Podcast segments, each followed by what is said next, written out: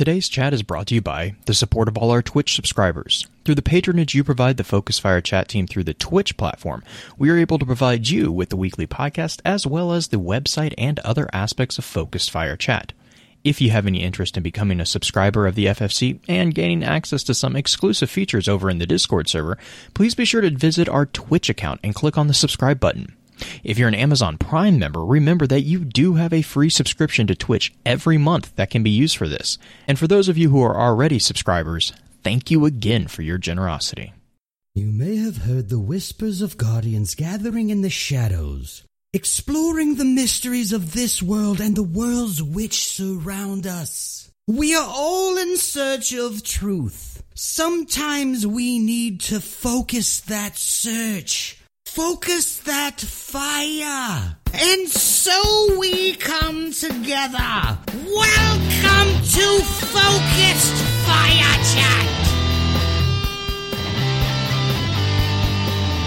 Welcome to Focus Fire Chat, recorded live on March twenty-seventh, twenty twenty, over on twitch dot t v slash Focus Fire Chat. As always, want to give a big shout out to our live chat here with us tonight. Thank you so much for joining us once again. This week's episodes are going to be focused around exploring the weapons of Season of the Dawn, or Season of Dawn, I guess. There's no the in that one. This particular episode will serve as what we have come to call the intro session of the week's exploration. Before we go any further, however, let's run through a quick introduction of who all we have with us on the show. As always, this is your host, Blue Crew eighty-six. And this is the Trials by Fire, or by Void. I guess it's more by Void, Green-Eyed Music Lover. Because I then play last- Void. Last but definitely not the least, in the hot seat as guest co-host, we have our good friend Grave Mine. Grave, how are you doing tonight? Hi, I'm uh, I'm the Grave Mine, and uh, I am the monument to like a few of your sins, I guess. a few, as a long few. as you're not a solar no, system sized one. You know, ah. that's... Not, not all, not yet, not yet. So, as long as you don't metamorphosis into a key mine, we're okay. Oh, oh, I, oh I'm getting there. I'm getting there. Just, but I'm, I'm still a proto. Just, just give me, just give me a couple thousand years, and I'll be fair enough. Fair enough. Green, I'm going to unleash you. Oh, unleash me! Oh my. Um, oh, I don't know how to. I don't know how to feel about that. Anyway. uh, Noted. Gosh. We'll use that as we, going we forward. Right. All right. There? So, Grave, I've actually only started seeing you kind of in the Twitterverse the last, probably the last like six to seven months. I've seen you really hit up a lot of different people on the same circles as me. So my question to you, since you're kind of a newer voice in the community that's really starting to stand out, where, or I guess, what is your favorite lore story in Destiny? Like what, I just... What What about you? I would like to sit down with a cup of coffee with you and figure out what is your favorite lore oh, story. Are you, you going to ask me for dinner first? I mean, this is kind of how lore masters ask each other out way. to dinner. Yeah, she doesn't play hey, that if way. there's if there's butter gators, we are all on for dinner. oh, well, oh well, well, in that case, I'm going to think about what butter gators are.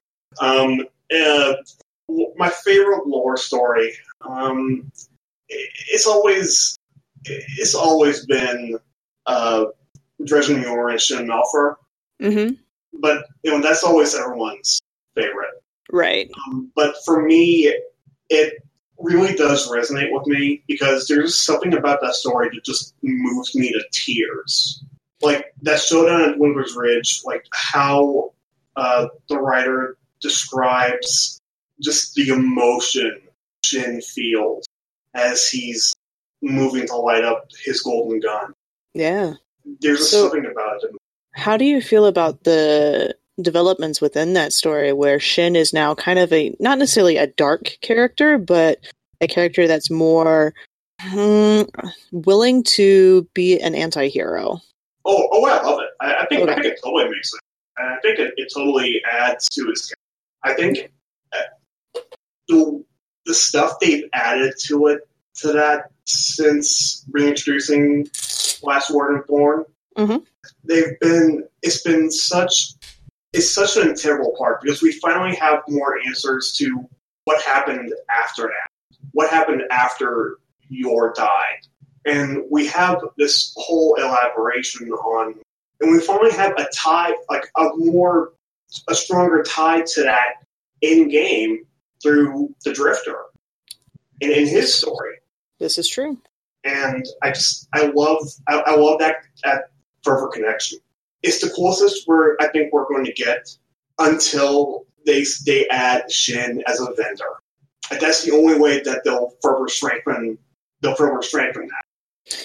It's true. I'm interested to see if they're going to continue that story at all at this point, because it feels like it's at a fairly natural stopping yeah. place, in particular with Shin.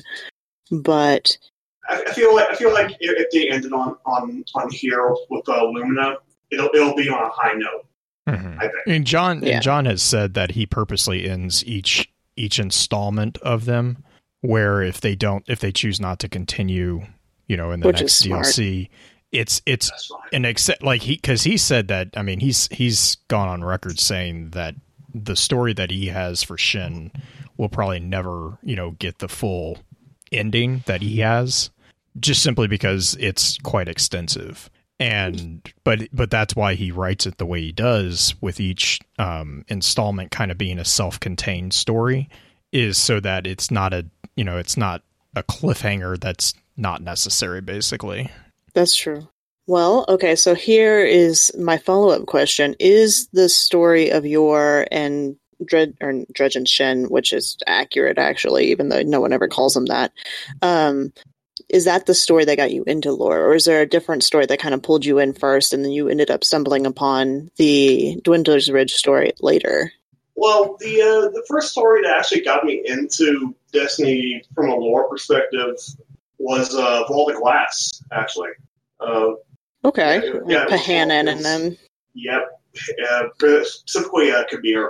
Mm-hmm. There's something about Kabir's fall that, I, again, it kind of drives me to tears, because the Vault of Glass was my first raid, and uh, I, I actually ended up getting a lot of the Kabr, uh, Kabir's armor set. Nice. And uh, on that first run. And that was on first your first run? run? Yeah, on my first run. Uh, I got lucky chest. I got lucky chest. Okay. Lucky. I never got, like, I had, was missing so many of those pe- armor pieces, and I never got Vex Mythoclast. I never got that weapon. Granted, I, I didn't raid that much, but jeez. Oh, the ship? Wow. Yeah, that was that was the difficult one. Mm-hmm. Yeah, that was on my first run, too. Uh, nice. I, I didn't even know like what I was doing in, in that. I don't think any of us knew what we were doing. That was definitely a raid you had to have everybody know what was going on. Yeah. And I everyone knew what was going on except me, I felt. But then again, we, we the team that we assembled wasn't a typical like L F G kind of thing. I was kind of roped into it. Uh, I was just doing some stuff around the tower, and uh Uh, these guys uh, kind of invited me to a party and said, "Hey, we need a six man for uh, Vault of Glass." And I'm like, "Really?" I'm like, "Okay." And uh, we did Vault of Glass, and when Dark Blow hit, we did Crow's End. Then oh, those that, days. We, yep. And then after that, we didn't. We never saw each other again.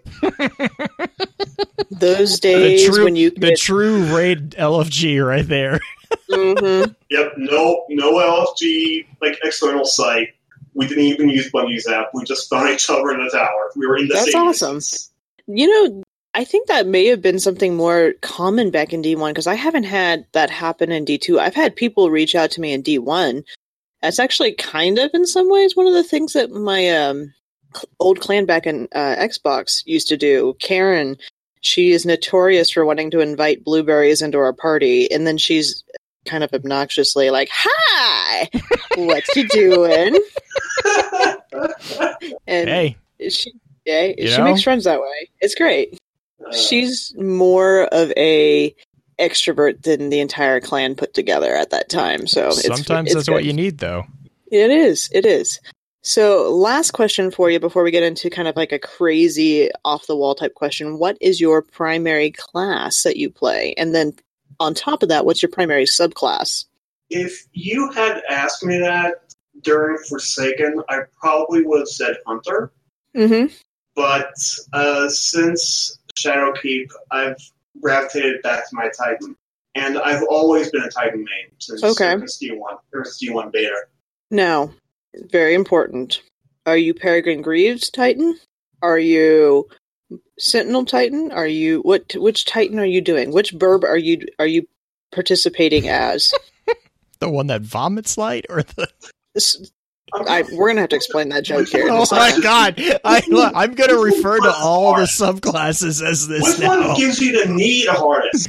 Peregrine Greaves. Mm. You want the you want the Greaves? Oh, okay, so here's the next question on that: are you grieving on Striker? Or are you grieving on Sentinel? Because I, I think grieve. you can. I grieve on Striker, baby. Okay, nice, nice, nice, nice. There are fewer and fewer of those around. I feel we're a dying breed, but we're still we are still very vulnerable. You know, you know, I'm okay. Proud. I'm okay that it's a bit of a dying breed because do you remember Season of the Titan where it was? The super would last for days Ever. At that point. Oh, oh my yeah. god! And you could get spawn killed by the same super like six times. It was, it was a oh good my gosh. Day. Those are good days. Uh, so frustrating. So uh, I made a reference a little bit ago. This is kind of a breakout type thing, and I'm going to put it in our private chat for you to see. Um, a friend of mine suggested this Twitter account. Because there are fair birds. Warning, this Twitter it account is, is dangerous. Yeah, oh, this God. Is one that's not going to go into the show notes, so you don't have to worry about that. Or if you really, really want it, just ping at me or just look at some of the people I followed recently. But there is really good art on here that is not N S F W, that is um, birds, subclass birds. And it's kind of hilarious because the uh, Striker Titan is like this blur of a bird trying to go down. The and then, like the the arc, the arc, the arc ones, the arc subclasses are the best in general because pole dancer for hunter is literally a bird spinning around a pole that's stationary, and then the warlock one is this bird just vomiting arc at other people. It is so good. It's like. I think I, know what, I think I I think I see what you want. Uh-huh. I think I it's, see what. It's one of my happiest moments lately. Like, you want to talk about a happy Destiny moment? This is definitely one of them. Uh, shoot the worm. Shoot the worm. Mm-hmm. I wish we did not if I was this person. Oh my god. It's great. But, okay, so crazy question.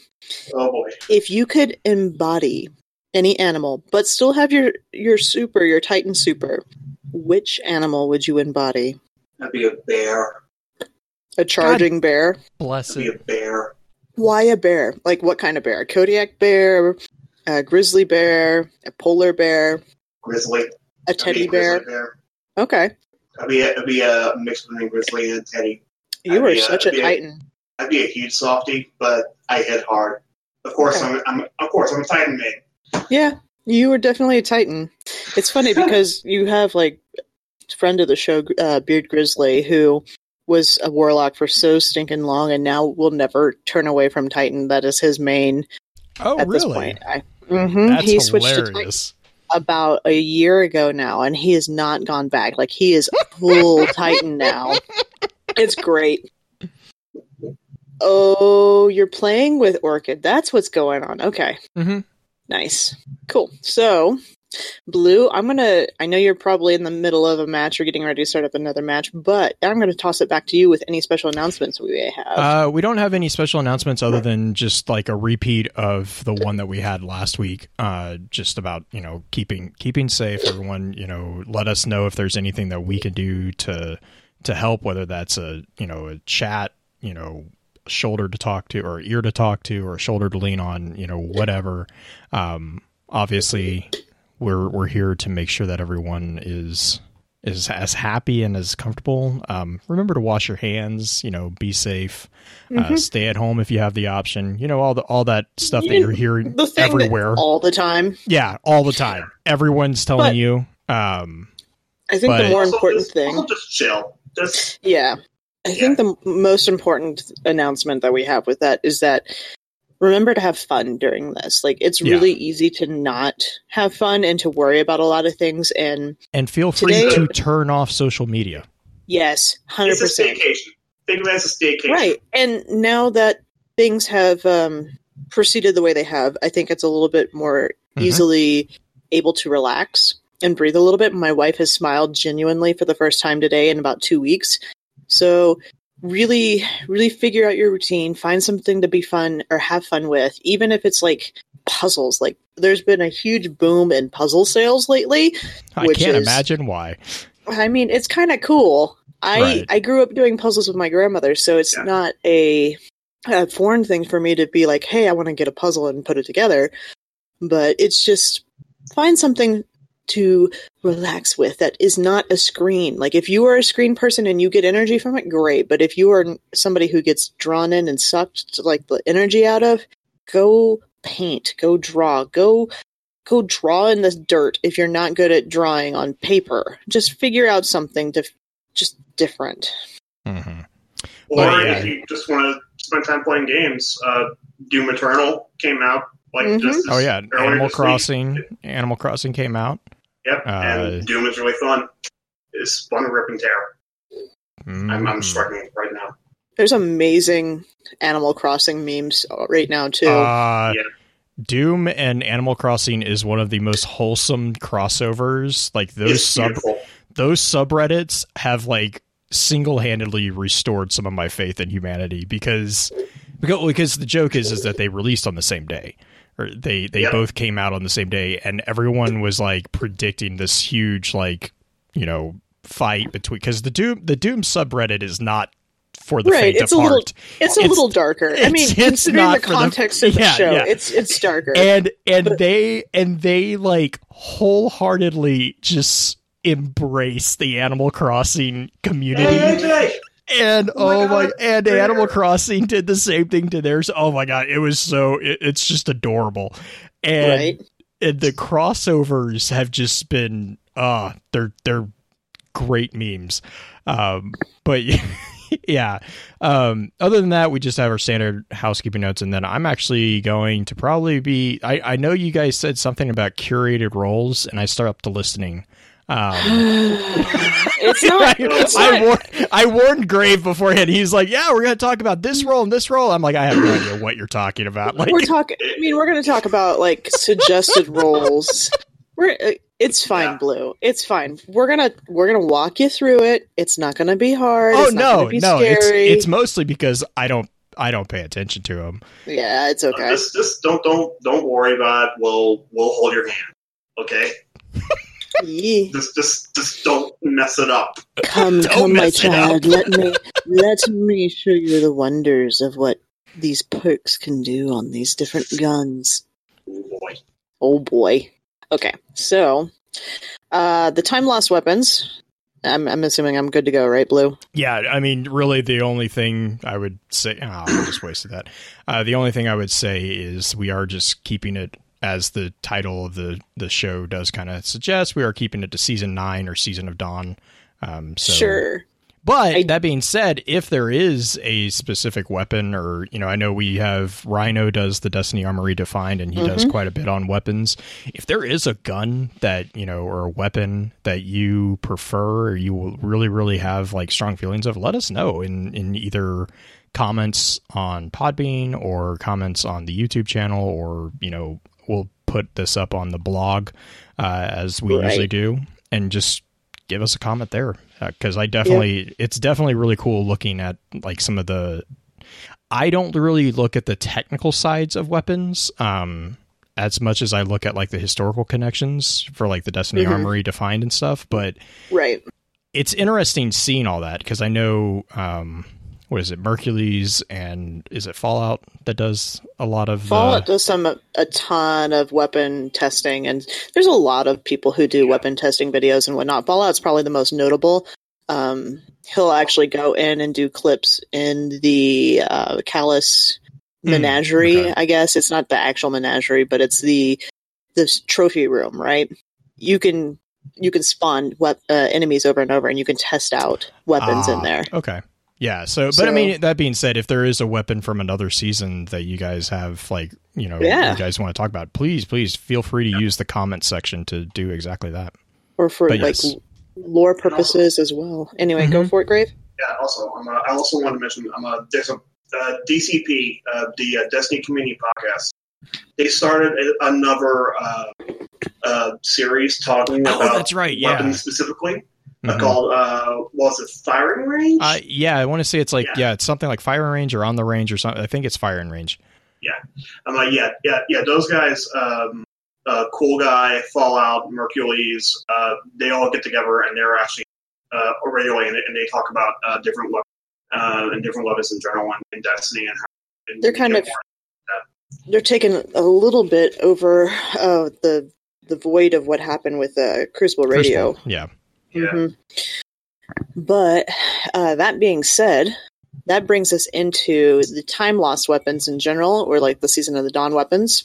They are weapons that we have had in the past, most of them, some of them are new, that have been lost in time and were able to access through either doing um, specific missions for like the exotics or even through the obelisk by doing these miniature quest-like things. If you were around during the Black Armory days, you had those little quests to get the Black Armory weapons. This is a similar take on yeah. that, but without having to go and do forges, which I appreciate. And later, and later on, as the season was coming to a close, uh, there was uh, a fourth obelisk. There, there were three obelisks. Mm-hmm.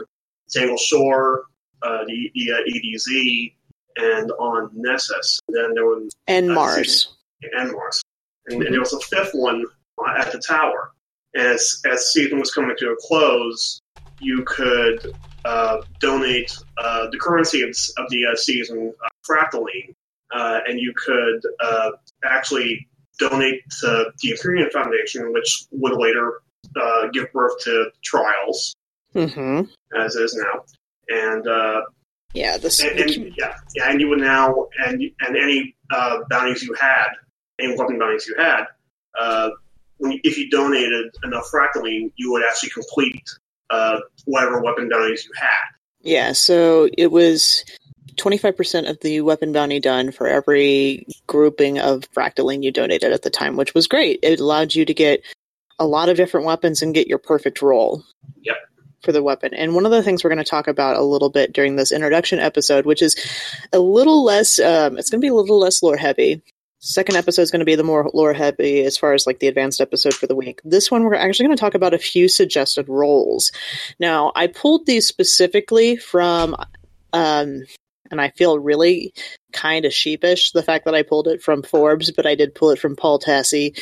Um, I actually agree with a lot of these roles. I think they're great. Um, great balancing things, and especially for PvE.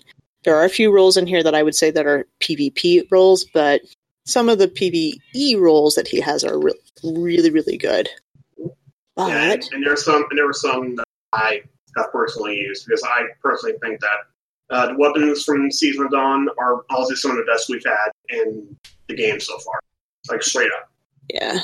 Uh, let's see here. So, the very first role that we're going to talk about, we're going to talk about the Tangled Shore weapons that we were able to get. Now, I'm only doing the time-lost weapons that are kind of like the primary weapons. There are some that do not have lore. I'm not really touching on them as much, but I do have some roles for that. So, Breachlight Sidearm. Sidearms back last season were good.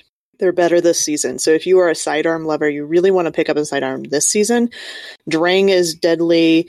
Breachlight's deadly. Uh, Traveler's Judgment is kind of stupid in the best of ways. So if you're a sidearm fan, now is the time to try it. But in the Breachlight sidearm, you have a few different roles that are really great. Outlaw and Rampage, always good kind of ones to have. Outlaw just because you want that, that speed reload and everything. Outlaw and multi-kill clip, Outlaw and Vorpal. Now, Blue asked what Vorpal was earlier when we were off air, and Vorpal is actually a really cool perk that's come to light in the last couple of seasons. It allows you to do more damage to um, people who are in their supers if you're in Crucible. And remind me, Grave, what it is in for P E, PvE, because I'm going to go. From, I'm going to have you do a little bit more of the PvE side. I'm a little bit more PvP, unfortunately. So. That's I'm what you killed the Jabberwocky with. Uh, the Vorpal? The Vorpal sword. That's what you kill the Jabberwock with. Oh my god! That's actually a really cool that, reference a, that I had not thought about. Reference. Yeah. That's a reference. I like it. But uh, all right, that's my contribution. I'm done. Uh, Bye. Mm-hmm. Okay, so Vorpal Weapon. Uh, Vorpal Weapon was a perk that was introduced uh, last season, and it obviously it came with a lot of the new uh, weapons that were introduced last season. Uh, so Vorpal Weapon does bonus damage uh, to uh, bosses, and it kind of also does bonus damage to majors, but not. Really, it, it's it's really minuscule in terms of uh, uh, damage bonus, but against bosses, it's really good. Uh, Glad, I remember this one clip. Uh, he was testing a sidearm uh, in like the in the uh, the uh, tribute hall against the uh, the ogre, a simulated ogre, and uh, it shredded. Like I, I believe it was the Breachlight as well. Nice. It, yeah, it's it's stupid good. Yeah, it is a really good weapon. Uh, another role that Paul had on his uh, article was to use Demolish and Vorpal together. Demolish, Demolitionist is actually a really underappreciated one because that helps you get your grenades back faster. Grenades are some of the most powerful tools that you have in both PvE and PvP. It's a really great tool for PvE especially. Demolitionist and Rampage, you're just going to run, burn through all of like lost sectors and stuff like that without any trouble. Yeah, yeah and Demolitionist, it, it gives you uh, extra grenade energy back. Mm-hmm. And it's reloading allows you to reload the weapon.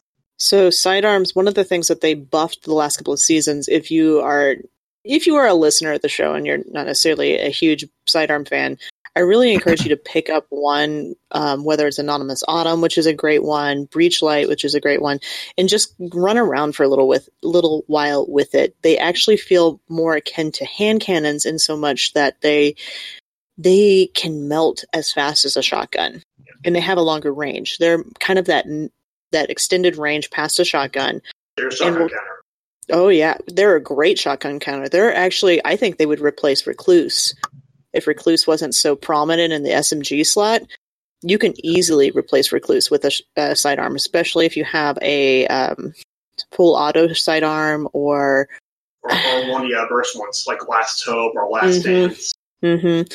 Uh, ironically, the Vestian Dynasty has not been that prevalent lately, and it used to be the sidearm I would use all the time. It's not nearly as good as it used to be, but... Breachlight is a great one to pick up. My one complaint about Breachlight is um, uh, the kick. Mm-hmm. It, it kicks like a mule. If you have a, a handling mod on it, or a, not a handling, um, handling masterwork, masterwork. Yeah. Mm-hmm, that makes it a lot nicer. Range masterwork or handling masterwork on sidearms is great. Uh, so, I'm going to move on to an auto rifle. So, Tangled Shore auto rifle was the Steelfeather Repeater. My favorite Not a, one. Yeah, out of all of the Time Lost weapons, or yeah. out of all Time Lost weapons, like, oh really? Is my favorite. That's my favorite yeah. one too, because it's the only one I got. Oh really? It, it's There's... really good. It's really good. There's yeah. some good ones this season too. Like I kind of want to dig into this season weapons as well. Yeah, yeah, like the Seraph weapon. Mm-hmm. The Seven Seraph weapons are pretty good. There is a auto rifle oh, that's specifically for the... Oh, go for it, right, for, sorry. I was just going to say that the auto rifle that is not the Seven Seraph one is also really good, and it's kind of annoying because I had a team full of them in Trials tonight. Uh, yeah. Oh, yeah, we're not going to do The uh, Seven uh, Seraph one I got is like a laser beam. Like, it. I oh, don't yeah. know. I don't know if it's just because... I don't know if auto that's the buff. archetype. Yeah, I don't know if it's that mm-hmm. archetype or if that's just the specific role I got. But I pull the trigger and it doesn't move, like, at all. Fast. Yeah, I think that might be uh, precision because Steelfeather is a rapid fire. Mm-hmm. Oops, I'm sorry. My dog decided he wanted to say hi. Um, hi, doggo.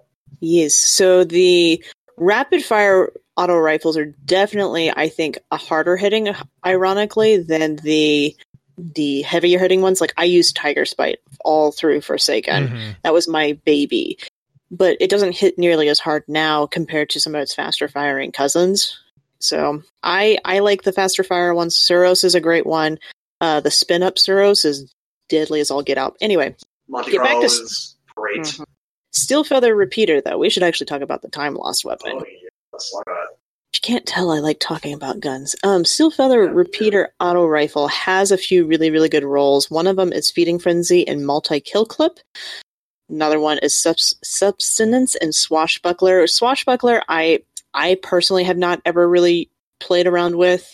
I don't know. What are your feelings on that one, Grave? I uh, I haven't really started you to use Swashbuckler until I got uh, some weapons that came with it uh, last season. Mm-hmm. Uh, and the way I see Swashbuckler is, uh, it's obviously obviously it got nerfed. Um, uh, you, you deal. Well, it had to. More, like yeah, that and one-two punch were yeah. way way overpowered. Yeah, and I feel like if if Monte Carlo came back during that, it would have been ooh. Gambit would have been a pain. Um, but anyway, uh, Swashbuckler on Steelfeather is really good. Um, I actually added a role in the show notes that I have used. Mm-hmm. I, I've been using a lot lately. Mm-hmm. And that's Grave Robber and Swashbuckler. Okay. And uh, you heard me talking about Monte Carlo uh, earlier. And I basically, and I, and I, and I, and I say I'm a, with Grave Robber and Swashbuckler on Steelfeather, it's basically a legendary version of Monty. It's not a bad role okay. at all. And it's one a lot of players tend to sleep. Uh, if you want, it's like, if you don't have Monte Carlo yet, then getting any auto rifle for that matter, but specifically Steelfeather with Brave Robber and Swashbuckler, is really good. Okay. It frees up, it frees up that, uh, that exotic slot too. Yeah, that would. And having an exotic...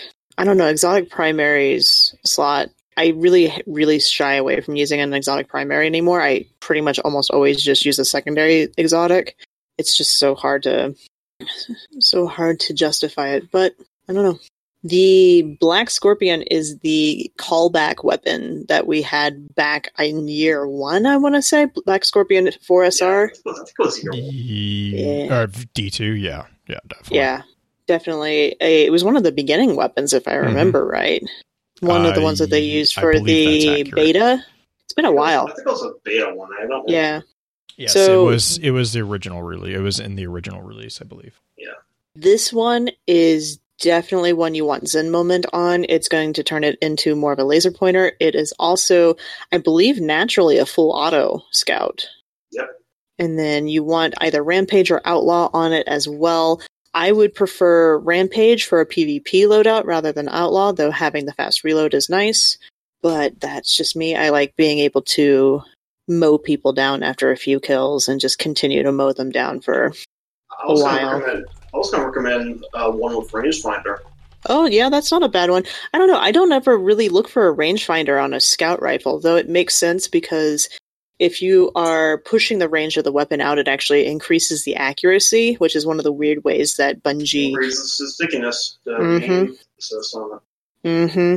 so, there's that. Uh, Mars, I don't really have... I don't know.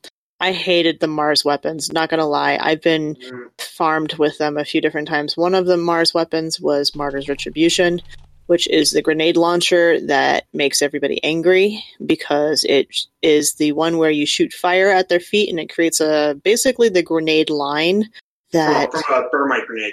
Yes, though it doesn't doesn't make the same sound as a thermite grenade. I don't think it's nearly as loud. I don't think I, don't, I, I think it's altered slightly. Okay, so I don't know. I don't, I don't main uh, Sunbreaker with thermite uh, grenade loud. That's I, true. I think we go fusion. That is another option for those of you still chasing Mountaintop, like I am, because I hate grenade launchers and I refuse to put on a, a primary or secondary grenade launcher. Um, one. This one's a second. Yeah, this is a secondary grenade launcher, so you're going to have more ammo yeah. availability. So well, that's. A, I think it's interesting to note that uh, Mars is actually uh, a, the, the uh, debut of a new frame of uh, of grenade launcher. Oh, a really? Frame. Yep. We have I... never had a wave frame before in, in the game. Interesting. So, so in what wave frames do is like, like, uh, like you said, it when you uh, when you fire it, the grenade instantly explodes on the ground and creates this uh, this line. Mm-hmm. So, I think it should be it'll be interesting to see if we get more grenade launchers like that. It would be interesting to see if they institute anything similar, because there's no, besides the void wall, they could do a void grenade. They have that animation already that. set up. They that. don't have necessarily an arc thread like that. Like, there's never been an arc grenade that does a trail. It, I mean, there's obviously arc web, which can go die uh, in a fire. I, I, I, I like the arc. I like arc grenade. Like an arc grenade. That would be interesting. Really nice. Yeah. So that's the uh, secondary gr- grenade launcher that you get from the season. There is Line in the Sand Linear Fusion Rifle. I saw this quite a bit last season. I really haven't seen it much this season. I don't know if there... I mean, backup mag was such a big thing for such a long time, and I think that was one of the things that you just really want to have on any fusion rifle at this point, because it just increases that fire rate so much. But I don't, I don't have any roles that I was like, I really want... Or I really know that would be great on that one. But, but uh, yeah, Lion in the Sand is or kind of plan. It, it's kind of interesting. Um, uh, it's it actually has a fairly decent damage output, and uh, during uh, last season, it was a, it it was a how I sought after PvP linear fusion. Um, mm-hmm. The problem is linear fusions are linear fusions, so. You tend to treat them like they're heavy sniper rifles, but they don't really do oh. a lot of damage that heavy weapon, that heavy sniper I mean, headshots, do. They're great. And that's well, probably yeah, why we headshots. saw them last season, because that was they're the way to get Komodo. That's why yeah. I saw it. And yeah, Black yeah. Flag is sending sent me a one of his favorites, which is Rapid Hit and Firing Line. Yeah. So. Yeah, fire, yeah, and that's. Uh, I'm also going to link uh, this video Dado did uh, with damage tests with multiple different Line in the Sand rolls, uh, including okay. ones with firing line, and they're actually pretty decent. Cool. Uh, if you can send that to me in our D Ms that we got going on in the other chat, I can put it into chat for you. Will do. Thank you. All right. So uh, the repeat or the kind of time lost weapon that was back from D one really. Showed up actually with the Drifter, and Gambit was Bygones. Everyone has their favorite Bygones. There's pretty well established following of what is good for Bygones and what is not. A lot of people have their own flavor on which they like. You go find what you like with that one. There are plenty of those out there. Going to Nessus, we still have two more locations to go to. Nessus, I do have quite a few Uh, suggested roles. We have Patron of Lost Causes, the scout rifle from Nessus. Love this gun. Love yes. Patron. Now, I can't remember what fire rate this gun is. I. It's a lightweight. It's the same, it's the same firing rate as Mida. Okay, so this is the the one that's pinging you from across the map yep. pretty easily. And so if you have Rapid Hit in Vorpal Weapon, you can actually help melt down a super very, very, very quickly. Also good against champions. Mm-hmm. Very good against champions. Rapid Hit and Explosive Rounds basically gives you Dragonfly. Explosive mm. Rounds I have mixed feelings about, personally, because it's a delayed damage. Mm. It's great, but it's also kind of a mixed feeling in uh, PvP when there's it milliseconds s- between kills. It also steals your kills for that type of weapon. Wishender yes. does that all the time. I get so annoyed by it. Oh, yeah. La Monarch too. Anytime you have a certain type of burn or a... Um, a tick afterwards, timed mm-hmm. payload also does this. Yeah. It will yeah, steal. If you're... Also, uh, the, uh, also increase flinch. Ah. That's, uh, that's a big thing in PvP. Yeah, for snipers. Snipers are such a big thing now. That would be great for snipers, yeah. against snipers. Uh, full auto and explosive rounds, full auto and Vorpal Weapon. Full auto on that uh, scout rifle is really nice. It fires very quickly, so it actually fires. It reminds me of a newer version of the, the uh, what was it, the Black Black Scorpion? No, what was it called? Or was it, yeah, Black Scorpion. Or, or uh, Randy's. That too. It was, it was the place of that. If you never got Randy's back in season, would have been season eight. Yeah, you, you can still get it. It just, it oh yeah, count. It doesn't will count towards anything. The Triumph. Yeah, will count towards the Triumph, but yeah. But all right, so here's the one that everybody has. Here's the one I've been waiting for. We talked about how great Breachlight was at the beginning of this episode. Now we're getting to the one that is a PvP god weapon. This has been used successful, successfully against multiple teams, not just against me. Not just against my clan, but also against many people who do Trials carries, and done fairly successfully. Traveler's, Traveler's Judgment. Judgment. Mm-hmm. Yeah. And it should be working on uh, Traveler's Judgment. Back then, uh, it, this was a year one weapon, technically. Uh, it was used in uh, Curse of Osiris. This was one of the uh, prophecy weapons. Yes. And this so- is one of, like, two or three prophecy weapons that like, came back uh, in Season of Dawn. Absolutely. Uh, the rules that you want to find for that for PvE is Feeding Frenzy and Dragonfly. If you are a PvP person, you one of the rules that's really great is Rapid Hit and Tap the Trigger. It's kind of an underrated one. Really, honestly, with the boost to sidearms, most anything with a rapid hit for sidearm is going to be really good in PvP. Auto-loading holster and disruption break is great for popping shields for your PvE. So if you're going in and doing a nightfall, that's actually a nice way to do it. Or if you're doing these bunkers, and there's the, um, oh, what are they called? The, the anti-barrier champions? Yep, the ones that you... Sidearms are one of the ones you can put mods onto this season. Mm-hmm. Sidearms and submachine guns. This is actually a really great one to take into a bunker to help clear it much quicker. It fires in, in three round bursts too, so think uh, last last dance. Nice. Last dance is good again too. That one's mm-hmm. interesting to see. So uh, they brought that one back too. Yeah. All right. So last one for Nessus is Jack Queen King three, also a weapon from Curse of Osiris. This one has been brought back with not really a whole lot N- added to it that wasn't there before. Swashbuckler is a possible role you can get on it now. Uh, Swashbuckler and Substance. It's actually a pretty decent role. What did you you put you put something down for this one, Grave? Good amount of fun roles here outside of the usual outlaw combos. Yeah, yeah, yeah. I'm yeah. Um, uh, yeah. Substance uh, again. I, I I never really Swashbuckler until uh, Season of Dawn, and I I, I stan Swashbuckler obviously. Now, I'm a, just because the damage boost is so good, I, I believe it's one of the easiest ways to get a damage boost off a weapon. Um, you can easily just either keep shooting and you'll get uh, an increase to Swashbuckler, increase in that damage bonus, or you can just melee kill an enemy and you'll get a full charge that way. Uh, it And it also doesn't just increase damage to your weapon, it also increases damage to your melee, which you're mm-hmm. going to be doing a lot if you have Swashbuckler. Yeah.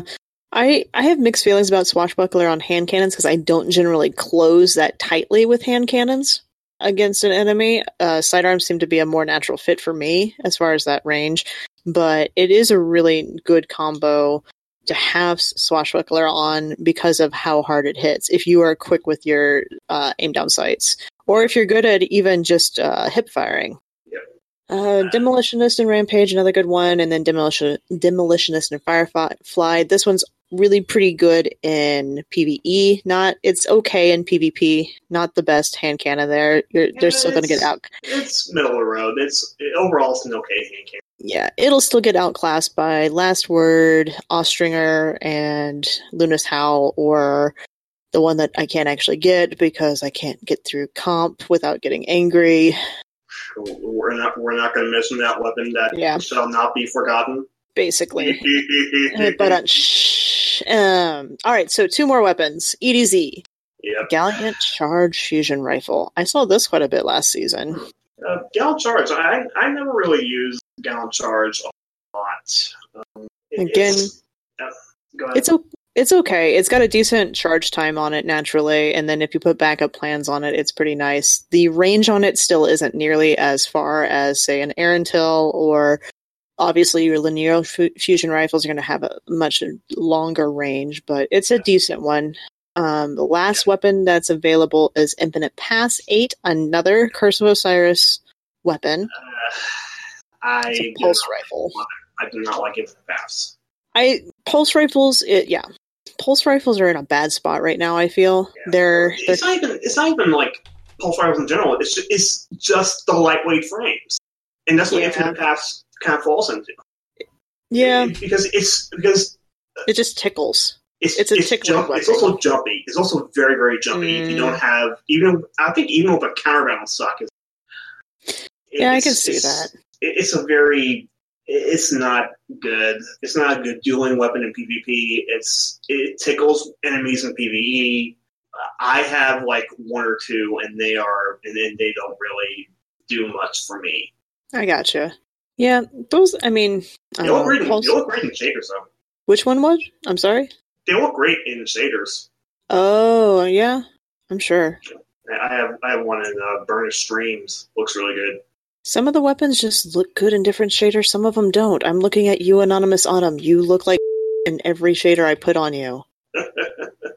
But uh, the um yeah, so those are kind of the different weapons you could have gotten from the obelisk. As far as the obelisk themselves, they were pretty easy to put together. There was a mission that you had to do, not too di- terribly difficult. As far as connecting all of them, I kind of wanted to bring up the question to you guys on why specifically those locations. Do we have anything from the mission or the lore that you guys can think of that would dictate E D Z, Mars, Nessus, and I'm like in the last one, Mars, Mars. Tangled Shore?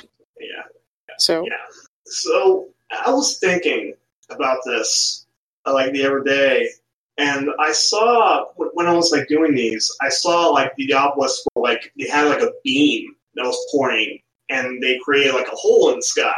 Yeah, and if you looked, like I was wondering, okay, where these obelisks are obviously pointing somewhere, and we obviously found out where they were pointing towards. They were pointing towards the lighthouse, the, the new lighthouse for Trials. But in terms of, like, the locations, I don't really know. Like, I would have to speculate maybe they would have something to do with the maps in trial in this first run of Trials for this season. Okay. But so- but then again, like, last week we had the anomaly. Mm-hmm. And, and we never had an obelisk on the moon. But, no, we did not. Though, so I, don't I mean, know. if we had... If you talk about some of the different locations, E D Z connected to, well, think about Rasputin right now. We had E D Z so far for Rasputin and the moon for Rasputin, locations that the war mine bunkers were. We also have that map in the bunkers that kind of shows that there's possibly bunkers on all the different planets, including some of the moons. Obviously, the, our moon in particular has one. But with the obelisks themselves, Osiris never calls out that I can remember why these specific locations. Now, he always talked about why he's doing it, why he's connecting all these places, but I don't know. Blue? Yeah, it was, it's kind of was like LOL video game. Yeah. Blue, do you have any idea besides just the video game reasons?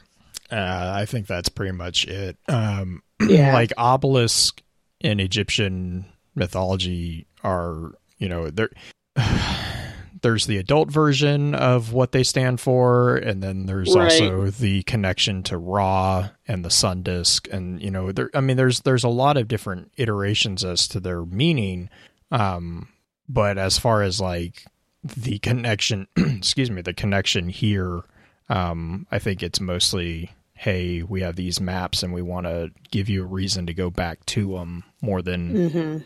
more than anything that I've seen. Um, you know, I mean, the again, Vex are not on the E D Z, so it's not like that is the reason for that one to be there. They are on Nessus. They right. are and on I mean, Mar- like, no, they're not on Mars. I think there there might be, you could maybe make an argument that there are touch points in the time loop, but that being said, they never got used for that. Um, right. So it's, it's hard for me to say that that's the reason. It's also a matter of forward's time. Like, like the, the uh, obelisks were actually very important in solving like, phase. Well, no, but I mean, time. like there weren't, there weren't like touch points that we went and corrected, you know, like it wasn't like Saint fourteen where we, we actually interfered with the time stream. It was, I it mean, was more about protecting the time stream from being manipulated, which I mean that could we, be the point too. We did kind of inter- interfere with it a little bit. I mean, we went in and did that very first mission with Saint fourteen with the spider walkers, right? Like that yeah. was right. a no, no, no, right. different paradox. We gave them the different paradox they gave to us, right? And I mean, and, I guess the argument. the argument you could make is that the entire premise behind us setting up the uh, the obelisk and the sundial in general was to prevent the the Super Saiyan sisters from uh, messing with the timeline. That could be. And also, so the I'm just trying creation to think... of the Imperial Foundation mm-hmm. and rebuilding the lighthouse, using all that energy to rebuild uh, the lighthouse. Which, given the new lore of the lighthouse, I'm not really sure why we did that. But, you know, that being said, um, there there's that too. Um, I'm trying to think, though, if there were major touch points maybe on those locations. You know, maybe there are obelisks on every location or on every planet, and we just didn't trigger those. I mean, there there could be a lot of, just because we didn't interact with something doesn't mean mm-hmm. it doesn't exist. It just means that Fair. for whatever purpose, it wasn't necessary. Right. That's fair. So, from there with the obelisk, oh, that kind of Doom, brings us... Yeah, Doom does make a point that Cabal were present on all locations that the obelisk... That's fair. Are. Yeah, that should, that should be... You know, there. That's interesting, especially considering that the Cabal are actually not a super influential race well, at the moment. Well, yeah, the Aussie War during Season of the Dawn because of the Scions. Right, right, I was about to say, because it was it was the Scions more than anything. Oh, uh, that would make more sense, okay. Because they so, were they were messing with, because again, the Super Saiyan sisters. Right. Super Saiyan sisters. They do the merge dance. Fusion. Super they fusion. do the merged, yes, they do the fusion, fusion dance. Fusion, ah. Except I O, which has a Vex structure there, right? Yes, um, yes, I listen to Dragon Ball too. Okay. Hey, D B Z is a good one. It, it is a good one. It's good. It's really good. All right, so here's my next question for you: time lost weapons in relation to the actual time lost puzzle, the puzzle that we had to go through to get all the lore. For the season. Dude, this is my favorite part. Alright, I'm going to let you go on this one and just ask questions to help lead on it. So, okay. Um, uh, basically what I want to talk about in terms of corridors of time, uh, just what did you guys think about it? Like, when when the puzzle was happening? Like, I th- what was going on in your, in your head when, when it was happening? I th- personally... thought it was a little frustrating when you start when it was fascinating it was fascinating to start seeing the um map reveal itself slowly, right? Like, that's the whole point of it. And then you had the community involvement with putting the puzzle pieces together and finding the missing ones, and then basically breaking uh code breaking to get the other ones. That is interesting as well. It was a really well designed community event. The Not gonna lie, running corridors of time over and over and over again was not my favorite. Um, mainly because of the rooms being static rolled, essentially. Like, there was not a huge amount of variance between rooms. Like, you could run- easy to get yourself turned around. It is, but it was also really easy just to run through everything. Like, you didn't have to kill everything. Mm-hmm. There was not a huge thing, which is granted. I made I made one for- run that I didn't kill anything in. Right, which was great for the farming of the maps. That was absolutely excellent, the fact that it wasn't incredibly difficult. But the thing that I found really kind of... the balance was off, I guess, between the exertion of the group putting everything into it versus the singular reward of what you get towards when you run at the end on your own. Like... everybody's puzzle pieces didn't exactly matter in some ways, which is hard to do in a game that is played with as many people as possible. But I don't know. It was it was not a bad bad execution, just an interesting take on their execution. Don't know if I would suggest it, it doing something like, like that again. It felt like another take on Niobe Labs, like, but yeah. a much more successful take on it. But it still kind of faltered a little bit in terms of giving everyone something to do. Because I feel like uh, the polarized fractaline donation drives for uh, Trials was mm-hmm. a much more successful take on it. It. They just took out the puzzle element and just made it a community effort to just donate fractaline. Yeah. It just wasn't but, as fun to play as it was to see the community work together on it. Now, here's another question I want to talk about. And this is just a general thing about the course of time. Mm-hmm. I want to present this theory to you. I'm sorry? I, I want to pre- I want to present like a like a little theory okay. about horrors in general. Okay. The what we see certain Vex in in the in the horrors, certain types of Vex. We see uh, descendants and precursors. Mm-hmm. We saw those same Vex in the Vault of Glass. Mm-hmm. We remember. see those. We see those same ones on Mars in the first mission on Mars. Yep. And I was thinking, or not Mars, uh, uh, Mercury. Oh, Mercury. Sorry. Yeah, in the first Curse of Osiris mission. Mm-hmm. And your ghost makes mention that they're, they're the same Vex you saw the Vault of Glass and you did the raid. Right. Um, so I was thinking, there's got to be a connection between the corridors and the vault, right? Well, I mean, it's a type of Vex technology that is time fluctuating. So yeah, I, w- I would agree with that, that the vault has its particular function and time, or the corridors has a slightly different function. Well, yeah, and also but the, if you, uh, the gate thresholds are also similar to the glass throne at the end. Well, because if you remember, the vault was the confluence of the corridors. Oh, was, was that actually something stated back in the vault? Oh, it was described as the confluence of time. That's what a confluence is. Is it's a mm. connecting point for all the, the corridors and travel ways. So if you have so, corridors of time, then you would have a confluence. Yep. And what I I'm thinking is uh, the corridors of time are like like uh, pulling back the curtain and seeing like the machine, or it's like the other side of like a, it's like when you crack open a computer like case and you see like all these bits and bobbles and wires going everywhere. Mm-hmm. Right. I'm my question. Like this was that for my next. question with that though is that if the corridors of time that we had here do have more of a bearing on being related to the the actual uh, Vault of Glass, those are what was the what is the purpose of the corridors of time? Is it the literally traverse. just a house to traverse through time? It is literally the stepping. Is it the steps? I, I would imagine if there's going to be an explanation about, behind it, yeah, that's probably what it is. Yeah, but, but, but the thing about that is uh, the corridors of time that we went through were specifically Mercury's corridors of time. Right. What, what I think, what I'm thinking is, what if every planet has their own version of it? Like if you were to build a sundial for every planet, they would see a different version of the corridors of time.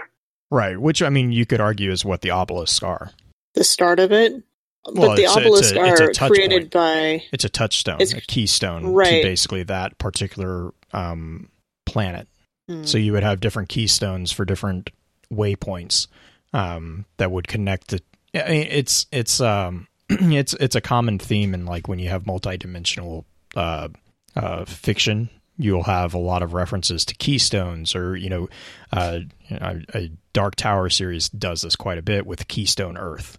Keystone Earth is right. the center point at which everything right. else branches out of. But when you're walking through the different areas in, um, oh gosh, what your Dark Tower series, there's like the wasteland, sure, mm-hmm. but there's not a very unified walking through area. Currently, there's not. So, but also remember that the, the Dark Tower multiverse that we experience within the stories is a broken down one because the or the time has passed on.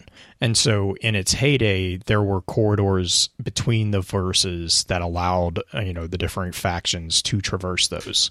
And so you would have different uh, waypoints within those multidimensional points that will allow you to travel from one dimension to the other. That's how Walter O'Dim was able to jump between, you know, Salem's Lot and Wastelands and Oz and all the different uh, Kantoi cities or Kantoi cities. So it's just a path, not necessarily an established path. Uh, I mean, it, that that part is, I think, it depends on the type of fiction that you uh, that you look at. But I mean, you look at how, yeah, Black Flag just mentioned. You know, Skolas pulled the wolves through time. Right, so he, he but pulled that's what Vuru is asking. He used Venus's corridors of time.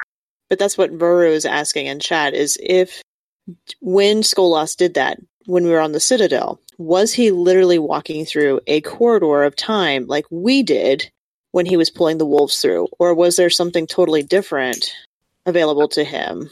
As, I think he was as, using something different, because he was... using tech from the Vault of Glass. Well, but, but if I the mean, Vault of Glass is the conflux, I, I think that it... it would be similar. I mean, I, I would also pre- preface my response with we don't know because oh, we sure. don't know what these are speculations. Yeah, these Absolutely. are definitely speculations. Like, the connections but, are ordinary to. Yeah, There's I enough would, dots there to make connections. Yeah, I definitely think that it would be a strong possibility that what we're seeing is a a, a bringing together of. The, at least an explanation of how the Vex supposedly do the time stepping that they do, because mm-hmm. if you if you also think about it, these corridors or time would technically be outside of time. So when you talk about, you know, taking this example of Skolas, if you say that Skolas walked a corridor of time, to us when we're fighting him, you know, it they just kind of appear. There's no really big differentiation. He right, could he could question. have made he could, could have made we... an exodus through it, but to us. To us, our perception, he was right. just an instant he, stepping in and out of it. Right. He he literally it, it's the whole it's the whole analogy of time as a stream. He he literally took a step out of the stream, took a step back, got what he wanted, took a step back, and then came back into the stream. But to the people who are in that stream at that moment, as soon as he steps out, and from that point to this point he steps back in, you know, there's there's nothing to say that it, it could have been years, you know. But right. it's like a Doctor Who episode, like, you know, it, and and like Doctor Who, that's kind of how I approach Destiny's time at this point, because it's it's like Doctor Who. It doesn't necessarily have to make sense as far as like quantum physics or anything, because at the end of the day, it's just meant there for a storytelling aspect. Right, um, for sure. It's and, just fun so, to speculate on what right, it would right. possibly but I, be. I, I honestly think that with the introduction of the corridors of time um, and with everything that we saw with the Vault of Glass, you know, I do see a strong correlation between all of this stuff, and, and that would make sense to me because, again, we're talking about Vex. Right. So that's the common theme, if you will, between all of them. Cool. Well, I don't want to go too much further into any lore stuff until we get into the advanced episode, because I have a feeling we're going to keep hashing this out there, as well as kind of going through the weapons in particular. Yeah, especially with time loss. Like... Mm-hmm. But so, uh, so shout outs, shout outs for the yep. intro session. Yep. Yep. Uh, Grave, do you have any shout outs for the first session? Uh, shout out to, uh, A J. Uh, he was in the, uh, chat, uh, uh, a little while ago. Um, and I think he's still listening. So, uh, hi A J. It's good to see you. Uh, he's, he's a good, good friend of mine. Um, and shout out to my clan, the Moon Cowboys. Nice. They are, they are the biggest bunch of idiots I have I have the honor of playing with. They are honestly the most chill group of people. If you if you want uh if you want like a chill group of Destiny players who do Nightfalls, Trials, and, and all this sort of stuff together, uh, they're your clan. We don't raid a whole lot, but when we do, it's just pretty, it's a pretty good time. Uh, we uh, look us up on Bungie dot net, uh, Moon Cowboys. Uh, we have a Discord server that uh, we use to sort of organize ourselves in, uh, and one of our guys will link you to that. Um, nice. When you uh, when you want to, if you feel like joining our little our little family. Awesome. Uh, but yeah, other than that, I that, those are my shoutouts. Cool. I have two this week. Shout out to Blue for letting me finish. Sadly, sadly, letting me finish my Trials card for the for the evening with Cole, and um, we we ended on a loss, unfortunately, but it's fine. We're gonna get back in there. And shout out to actually the Red Jack. Red Jack Network in general. That is my clan that I'm currently running with. It is the clan that Issa Cole created, and um, kind of my core group is in there. Cole, Dwyer, Wicked, myself, Raz. Um, a lot of Hydra is actually switched over to this for now, just because we have a larger group to work with. There's over three hundred members all on all different platforms, ranging from raid teams to uh, PvPers. There's some pretty intense PvP players in there, all the way across the board, PvE, PvP. Everybody's helpful. They also do kind of Jackbox game nights and stuff like that. Really active kind of group, funny and silly. But you, if you are interested in that, hit up um, red jacks network dot com, I think is what she made it as far as the website. Red Jack Network. I'm going to look that up real quick so I give you the right page.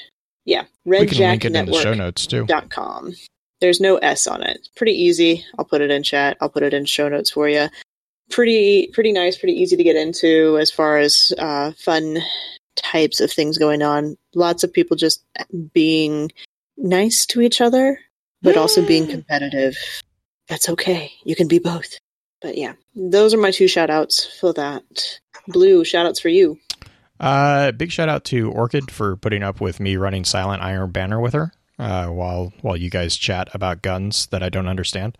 Um, it's and then, okay. And, and big shout out to Green and Gray for chatting about guns that I don't understand, because it's a, we like I can, guns. I can it's tell okay. you I can tell you about the Snicker Snack, but I cannot yes. tell you what a Vorpal roll thing. Vorpal Weapon mod. That one. I don't know what that or, does, I guess, other roll. than kill a Jabberwock. Um, it, it does a lot of damage to the bad things that want to hurt yeah, you. Yeah, it should be a one-hit kill. Uh, A J said that uh, he, he got that. Oh, yeah. The, I, oh, yeah, yeah. The Alice reference. Yeah. I was like, yay. Yeah. Um, but, yeah, big shout out to you guys. Good. Um, totally a different s- intro session than normal, but I like yes. it. This is, but, this is our closest attempt to doing Crucible Raid. we're, we're, we're never going to get it. Right? Pretty much. This is pretty much. Focus Fire Chat Radio. Pretty much. Uh, a really janky version of what those guys did. Anyway, we're trying. We're trying. Anyways, thank you for your time. And until next time, remember, with wisdom we conquer. Stand strong, stand tall, and keep exploring.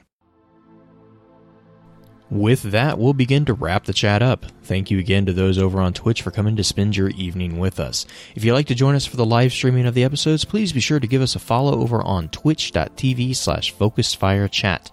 Links to all our episode archives can be found at w w w dot the lore network dot com. Please be sure to email us at focusfirechat at gmail dot com with any comments and or questions for the team concerning the podcast, and let us know how we're doing by giving us some feedback and a rating over on iTunes as well. So until next time, focus your fire and may your light shine bright. And I'm going to shoot this guy before I stop this recording. Ha ha! I win! Oh shit! By the way, nice golden gun takeout takedown on Citadel. I saw that and I was w- about to say something.